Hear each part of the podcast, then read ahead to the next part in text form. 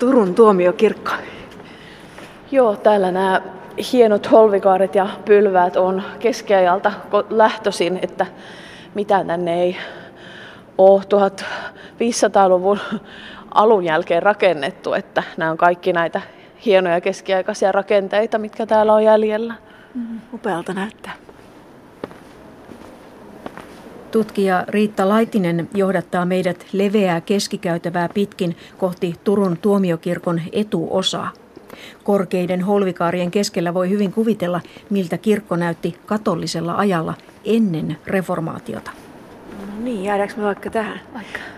Tutkija Riitta Laitinen, miltä tämä tuomiokirkko näytti keskiajalla? No vaikka nämä pylvät ja holvit on samat, niin näytti kyllä hyvinkin erilaiselta. Että tuolla, tuolla kaukana edessä, missä me nyt nähdään nykyinen alttaritaulu, niin siellä on kahdeksan kulmaiden kuori, joka rakennettiin itse asiassa 1400-luvun lopulla kaikkien pyhien kappeliksi jossa oli sitten eri pyhimyksille pyhitettyjä alttareita ja myös näitä pyhimysreliikeille eli pyhimyksen jäänteille erilaisia paikkoja. Ja sitten siitä tänne eteenpäin oli tässä, missä nykyään, nykyään on saanastuoli, oli pääalttari tässä kahdeksan, kahdeksan pylvään ympäröimällä alueella. Ja mm. sitten sen lisäksi sitä alttaria luultavasti ympäröi semmoinen kuoriaita, jotta sitten sieltä pääsi kiertämään, kiertämään kuitenkin sen kahdeksan, kahdeksan pylvään ympäri seurakuntaiset, koska näissä pylväissä oli myös erilaisia sivualttareita erilaisille pyhimyksille. Täällä on myös sitten nämä sivukappelit tämän päälaivan ulkopuolella, ja niissä oli myös hyvin paljon, hyvin paljon sit näitä eri pyhimyksille pyhitettyjä alttareita. Ja, et siinä mielessä oli hyvin, hyvinkin erinäköinen. Kuinka paljon niitä sivualttareita oli? No niitä oli 40, eli niitä todella paljon, että niitä on niin kuin täällä siroteltuna siellä täällä. Ja ne altarit oli tosiaan semmoisia, että niissä sitten rukoiltiin apua näiltä tietyiltä pyhimyksiltä. Ja myös niissä oli erilaisia toimituksia, kuten sielunmessuja, jotka oli tämmöisiä muistomessuja joka vuosi esimerkiksi ihmisen kuoleman jälkeen. Ja näistä sitten myös kirkko sai tuloa, koska sitten saatettiin maksaa kirkonkellon soitosta tai laulamisesta tai muusta näissä yksityisissä messuissa. No oliko keskeajalla penkkejä? Täällä oli, se on myös yksi semmoinen, mitä me ajatellaan, että katolisessa keskiaikaisessa kirkossa ei ollut penkkejä, niin niissä yleensä oli esimerkiksi ammatikuntien rakentamia, aatelissukujen rakentamia penkkejä.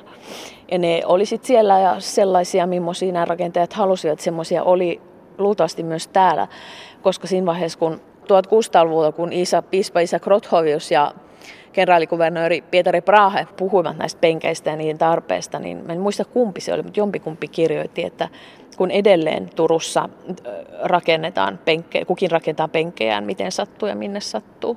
Niitä oli täällä vähän lattialla Niitä on täällä. ilmeisesti ollut sellaisissa kohdissa, mihin ihmiset ovat rakentaneet. Ja ainakin Keski-Euroopassa oli myös semmoisia, että niissä saattoi olla myös ovet ja sitten pieni ikkunarako. Eli ne niin kuin arvokkaat suvut saattoi eristäytyä sinne niin kuin muusta rahvasta seurakunnasta. Luterilainen uskonpuhdistus alkoi Ruotsin valtakunnassa Westerossin valtiopäiviltä vuonna 1527. Reformaatio alkoi kirkon kannalta onnettomasti. Ruotsin kruunulla oli ulkomaan velkaa ja alijäämäinen budjetti, ja kuningas Kustaa Vaasa päätti ottaa kirkolta rahat menojen katteeksi. Pikkuhiljaa kirkoista takavarikoitiin kultaiset ja hopeiset arvoesineet, ehtoolliskalustot ja kynttilänjalat. Sitten kruunu ryhtyi pidättämään itselleen myös kirkon keräämiä veroja. 1550-luvun puolivälin tultaessa tilanne oli se, että kirkolla oli jäljellä enää runsas neljännes niistä verotuloista, joita se oli kerännyt keskiajalla ennen Westerossin valtiopäiviä. Tämä tiesi esimerkiksi sitä, että Turussa ei ollut varaa korjata kirkkoa, kertoo tutkija Riitta Laitinen. Kirkolla ei ollut enää varaa ylläpitää ja pitää kunnossa kirkkoa. Ja sitten myös tulipalot, jotka oli aina uhka.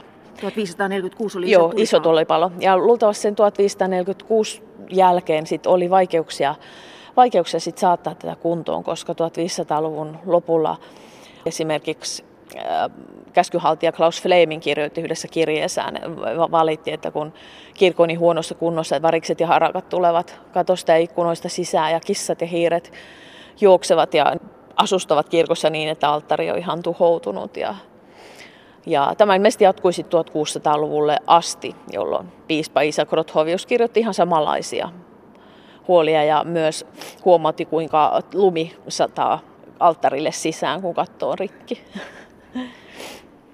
No milloin tällä sitten alettiin tehdä todella muutoksia tässä sisätilassa, kirkkotilassa? No niitä alettiin tehdä piispa Isa Rothoviuksen aikana 1627 lähtien. Rothovius siirrettiin Ruotsista tänne nimenomaan laittamaan kuntoon tätä hiippakuntaa sekä hallinnollisesti, opillisesti että myös sit kirkkoja materiaalisesti.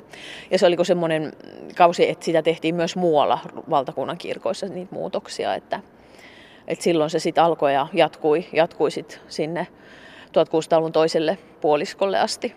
No, no mitä täällä tapahtui tässä kirkosalissa? No täällä esimerkiksi tosiaan se alttari siirrettiin silloin tuonne, missä se on nykyään tuolla itäisessä päädyssä. Sen suuren pyhän... Su- sen kaikkien pyhien kappelin tilalle, tilalle, tilalle joo. Mutta se, että et muutoksetkin on suhteellisia, että sinne uudelle alttarille ei rakennettu esimerkiksi tehty uutta alttaritaulua, vaan sinne siirrettiin luultavasti ne vanhan, vanhan alttarin kuvat opiskelija Petrus Gylleniuksen päiväkirjassa lukee vuodelta 1649, että munkien tekemät kuvat ja patsaat siirrettiin sitten tänne uuteen alttarikuoriin. Eli siellä luultavasti oli edelleen niitä pyhimyskuvia ja neitsyt Mariaa ja semmoista, joka ei ollut ihan täysin luterilaisten oppien mukaista, mutta se kuva, kuvamaailma, se ei ollut niin tärkeä tässä luterilaisessa reformaatiossa, että se oli sallivaa. No mitä sinne muuta tuli sitten siihen niin kuin uuden alttarin ympärille? No sinne rakennettiin myös sitten alttarikehä ja polvistumispenkki, jotka on, jotka on ihan niin kuin nykyisessä kirkossakin jäljellä. Et se on silloin 1630-luvulta lähtien ehkä tullut uudistus, joka on sitten jäänyt meille luterilaiseen kirkkoon. Mm-hmm. Se polvistumispenkki, se liittyy niin kuin siihen ehtoollisen viettoon? Se liittyy ehtoollisen viettoon nimenomaan. Ja siihen, että koska katolisena aikana papit nauttivat lähinnä ehtoollista. Se ei ollut niin tärkeää, että seurakuntalaiset osallistuivat. Seurakuntalaiset ei myöskään esimerkiksi saaneet nauttia sitä ehtoollisviiniä. Ja papit nautti sen, etenkin sen ehtoollisviinin siellä kuoriaidan takana.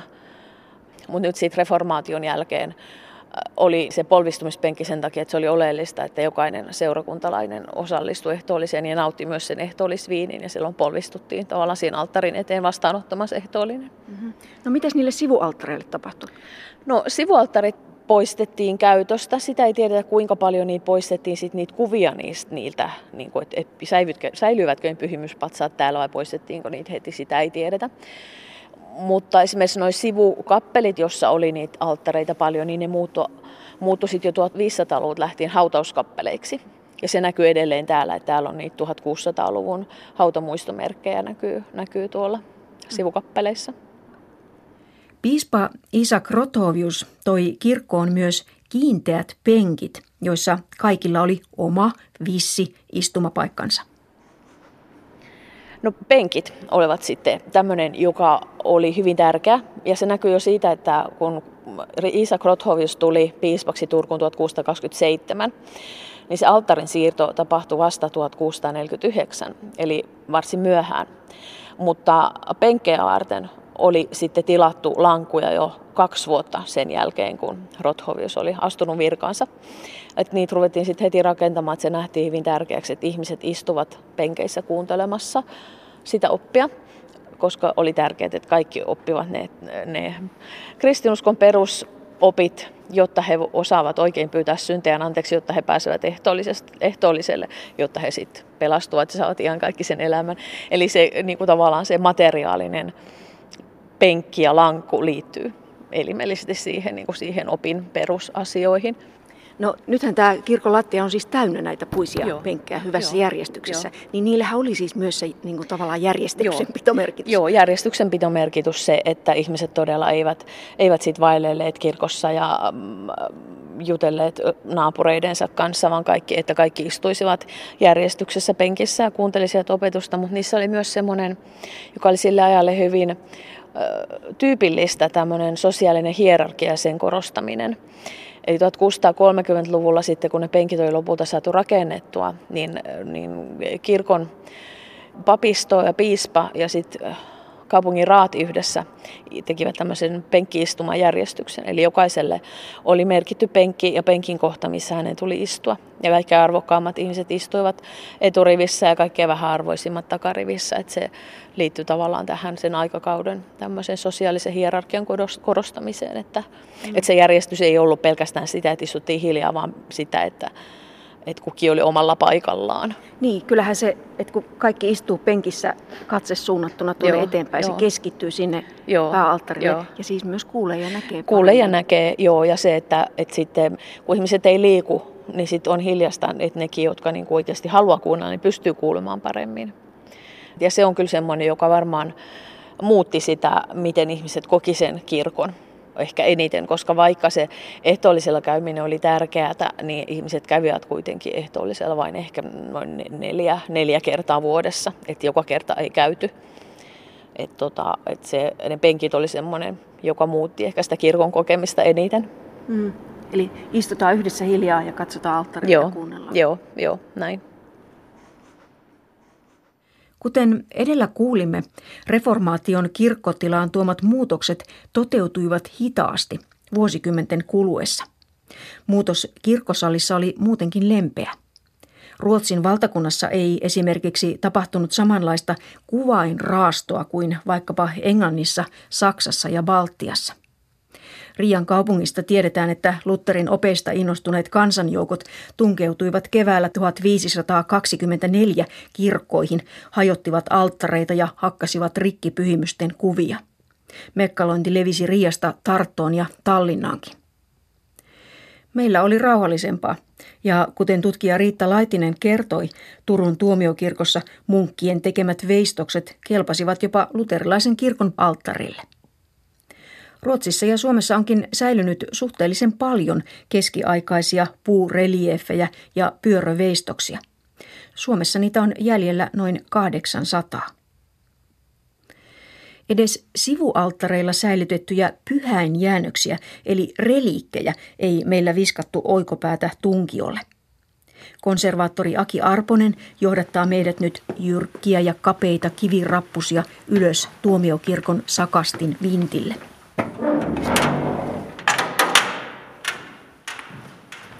Siellä avautuu salaperäinen arkistolaatikko.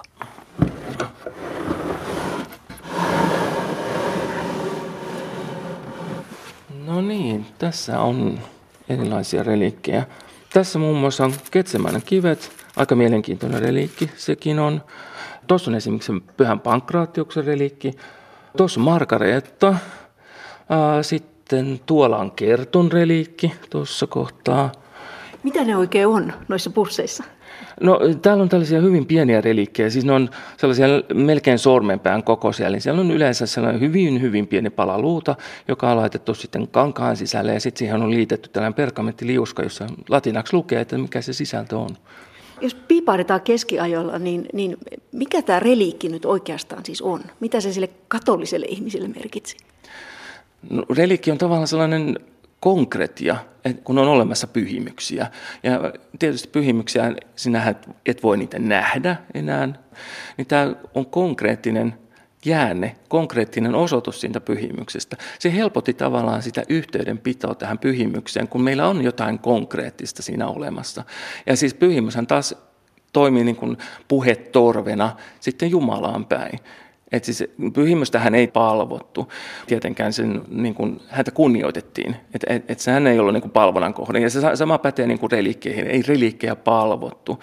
Mutta että ne, niitä kunnioitettiin. Ja sillä tavalla, kun kunnioitettiin pyhimyksiä, jotka tavallaan oli tällaisen niin Jumalan tällaisia niin kuin apulaisia tässä kristinuskossa, niin samalla tavalla sitten niin kuin toivottiin tällä kunnioituksella saavan niin kuin hyvän maineen myös Jumalan silmissä. Että tämä kaikki helpotti tavallaan tätä yhteydenpitoa tuonne korkeimpaan voimaan. Mm. No miten nämä relikit on tänne tuomiokirkon sakasti vintille oikein päätyneet? No itse asiassa se on todella hyvä kysymys ja tuohon ei ole olemassa mitään suoraa vastausta. Et, et sen jälkeen kun reformaatiossahan yksi tärkeimpiä tällaisia asioita oli tässä kirkkotilassa oli altareiden purkaminen. Jokaisessa altarissahan piti olla reliikki, että se oli niin kuin tällainen ehdoton edellytys, että alttari oli yleensä, yleensä niin kuin toimintakuntoinen niin sanotusti.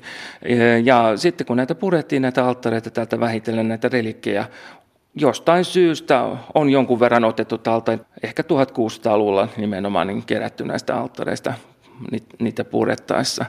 Siis voisi kuvitella, että ne olisi pantu suoraan niin kuin tunkiolle, mutta ei ole. No varmasti osa on, on hävinnyt silloin, kun altareita on purettu. Et kun, kun ei näillä relikeillä tietysti ollut luterilaisessa kirkossa mitään merkitystä sinänsä enää, niin varmasti osa onkin todella niin sanotusti joutunut rikkatunkiolle.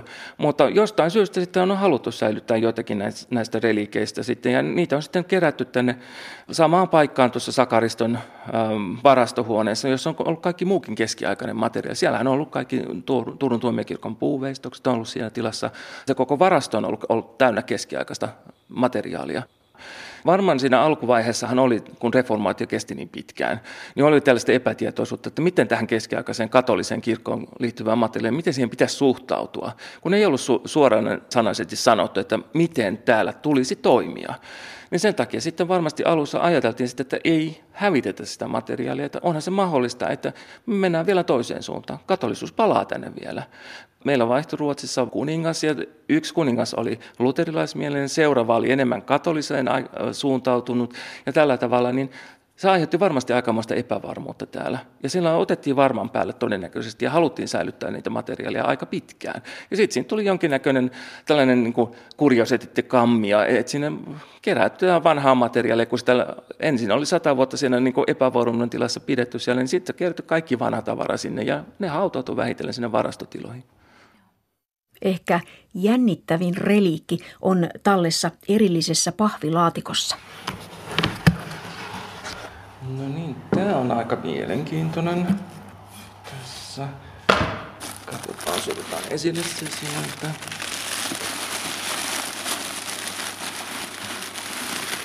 No ja nostetaan tuohon viereen.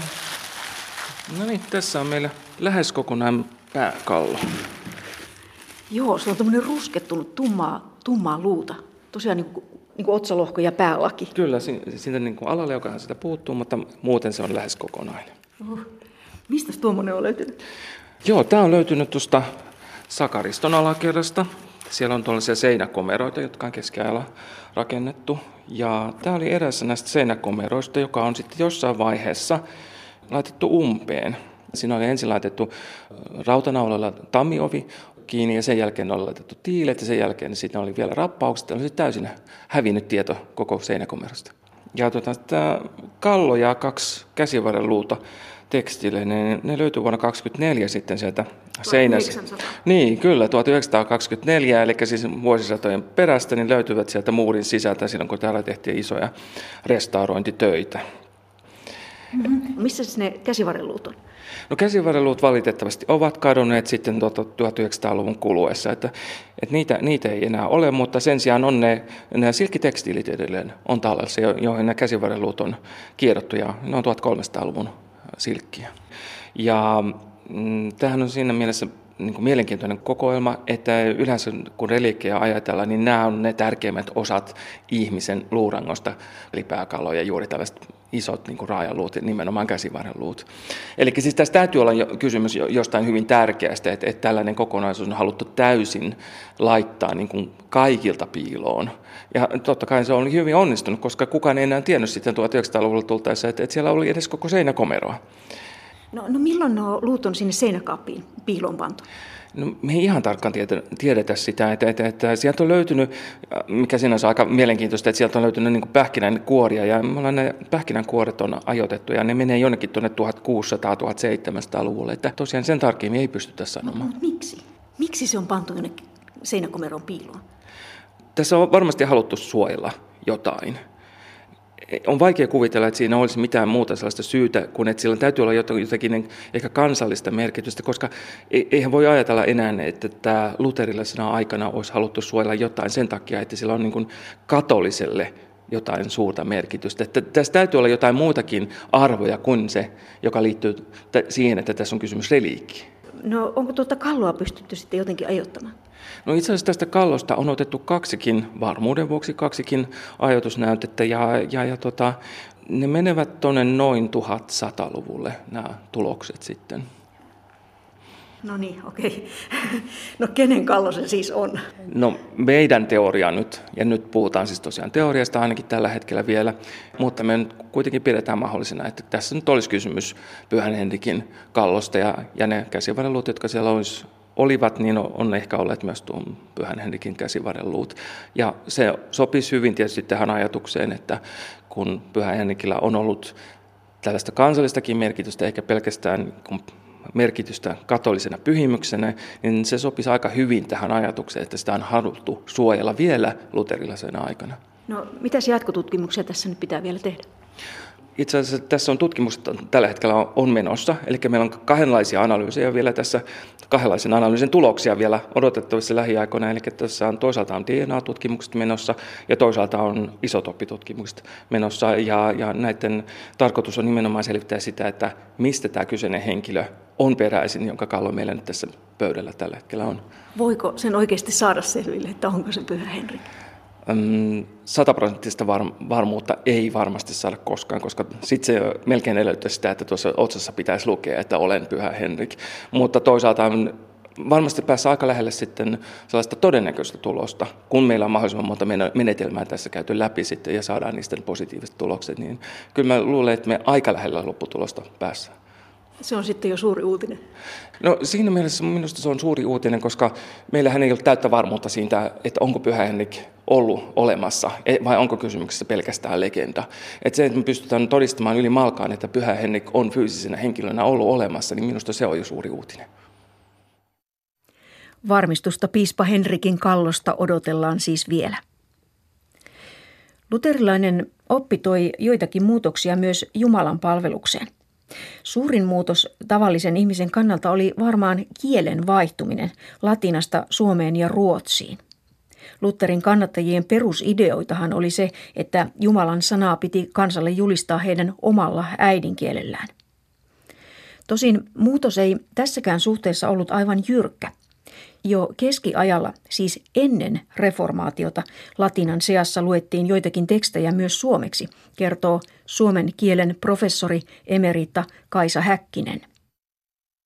1400-luvulla oli sellainen määräys, että Jumalan palveluksissa piti joka sunnuntai lukea Isä meidän rukous, sitten Marian tervehdys eli Aave Maria ja synnin tunnustus ja uskontunnustus, apostolinen uskontunnustus kansan omalla kielellä ja aina samalla tavalla, että kansa olisi oppinut ulkoa sen. Koska sitten alettiin järjestää kokonaan suomenkielisiä jumalanpalveluksia?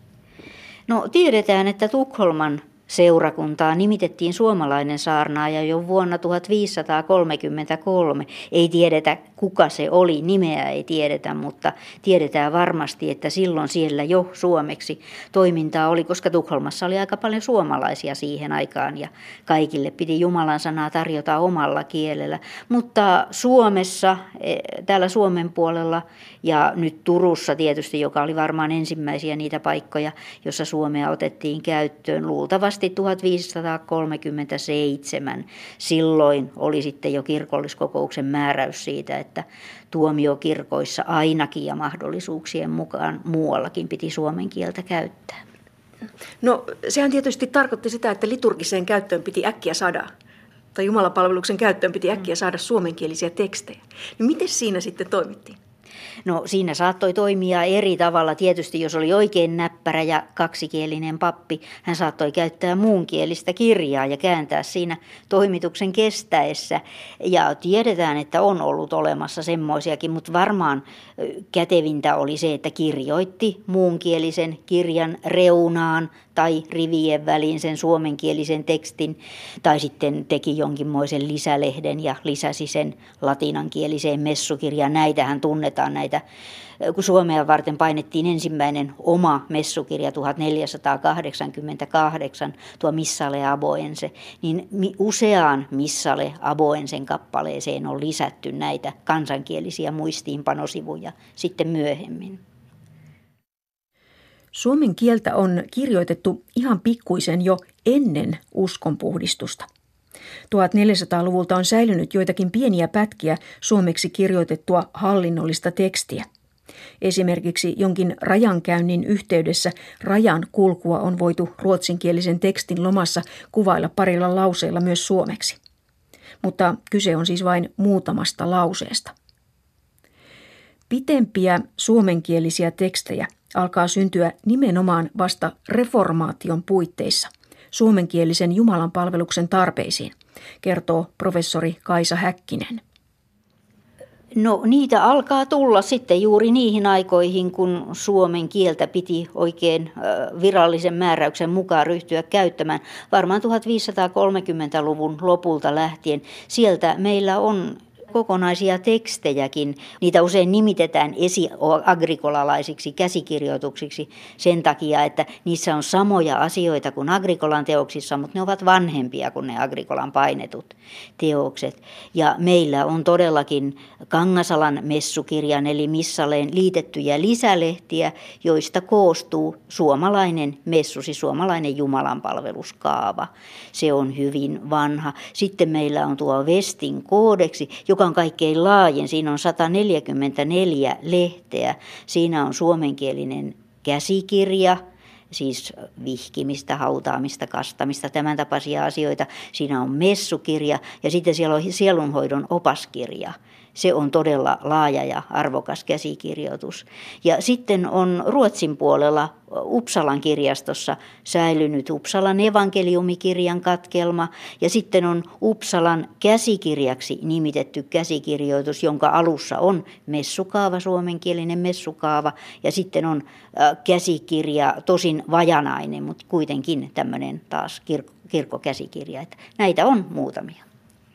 No ketkä voisivat olla noiden vanhimpien tekstien kirjoittajia? Voiko sitä jotenkin arvailla?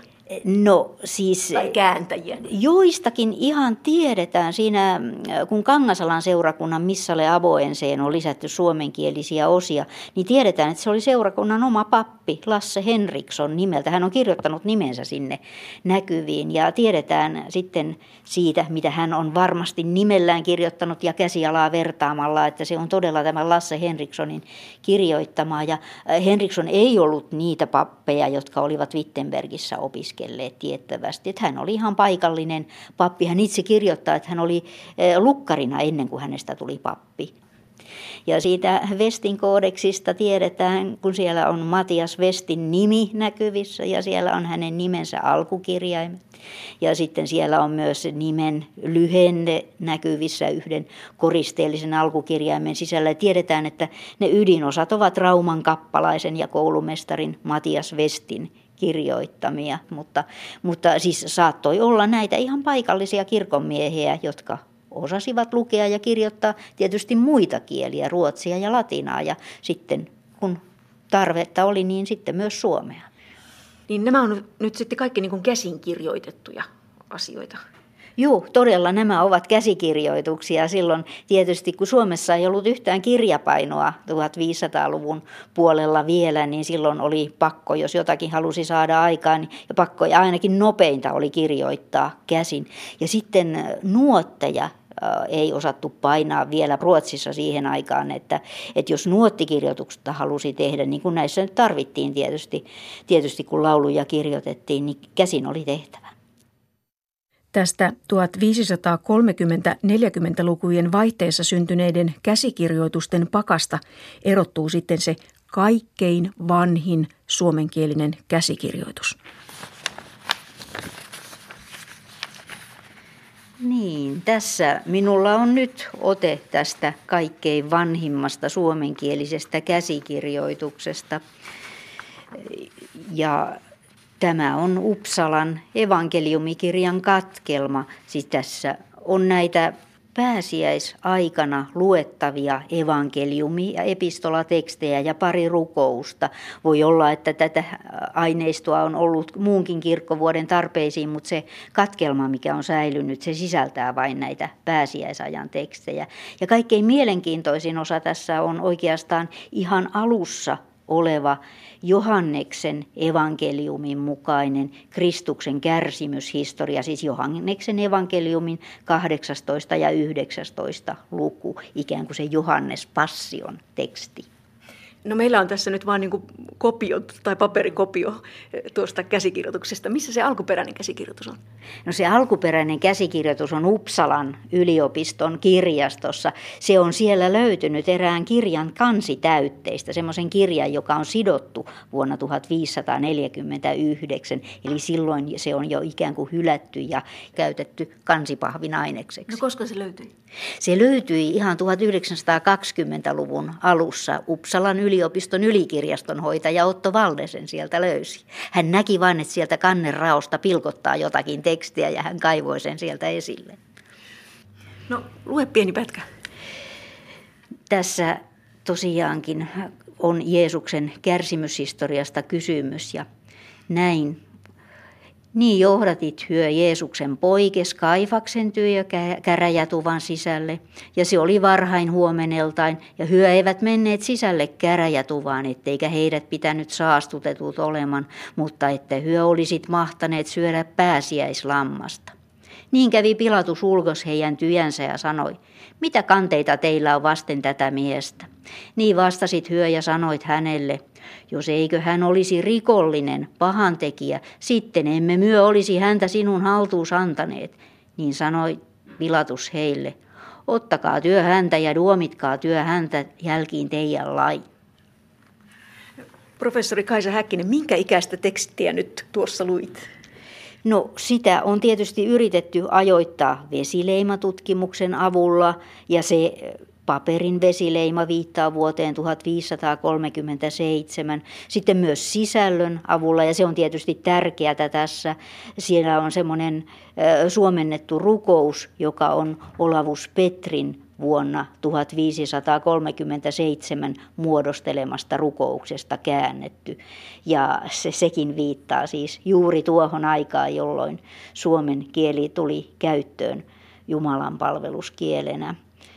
Mutta sitten siellä on semmoista latinankielistäkin aineistoa, esimerkiksi semmoista Mariajuhlan aineistoa, joka tavallaan kiellettiin vuonna 1540. Ja siitä voi sitten terävästi päätellä, että, että ainakaan sen vuoden 1540 jälkeen ei olisi enää kirjoitettu semmoista aineistoa, koska sitä ei saanut Jumalan palveluksissa käyttää. Mm-hmm. No jos sä nyt jonkun vuoden sanoisit, niin, niin mikä mm. se sitten olisi? No vuosi 1537, 8 tai 9, joku näistä, siis 1530-luvun loppu. No tässä on niin kuin aivan muutaman vuoden ero näihin Mikael Agrikolan painettuihin teksteihin. Siis ABC-kirja ilmestyy 1543 ja rukouskirja 1544.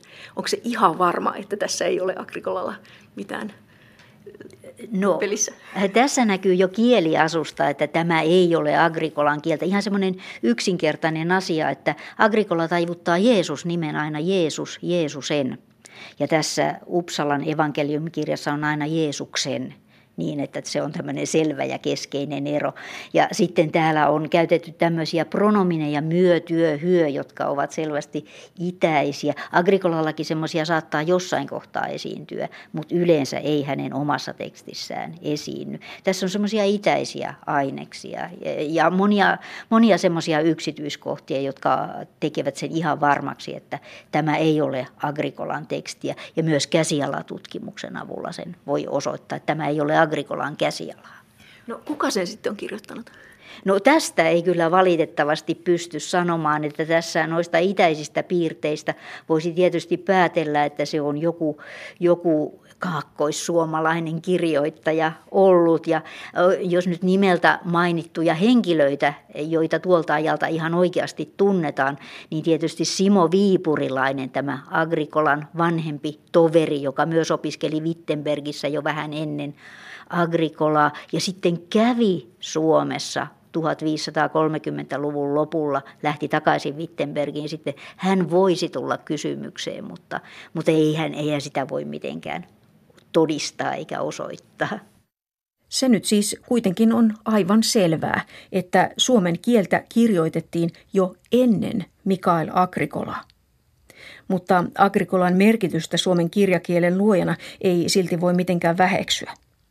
Vanhimmat käsikirjoitukset olivat todella käsin kirjoitettuja yksittäiskappaleita. Agrikolan julkaisemat käännökset sen sijaan painettiin Tukholmassa kirjapainossa ja ne levisivät satoina kappaleina ympäri valtakuntaa. Mikael Agrikola julkaisee yhteensä yhdeksän kirjaa vuosina 1543-1552.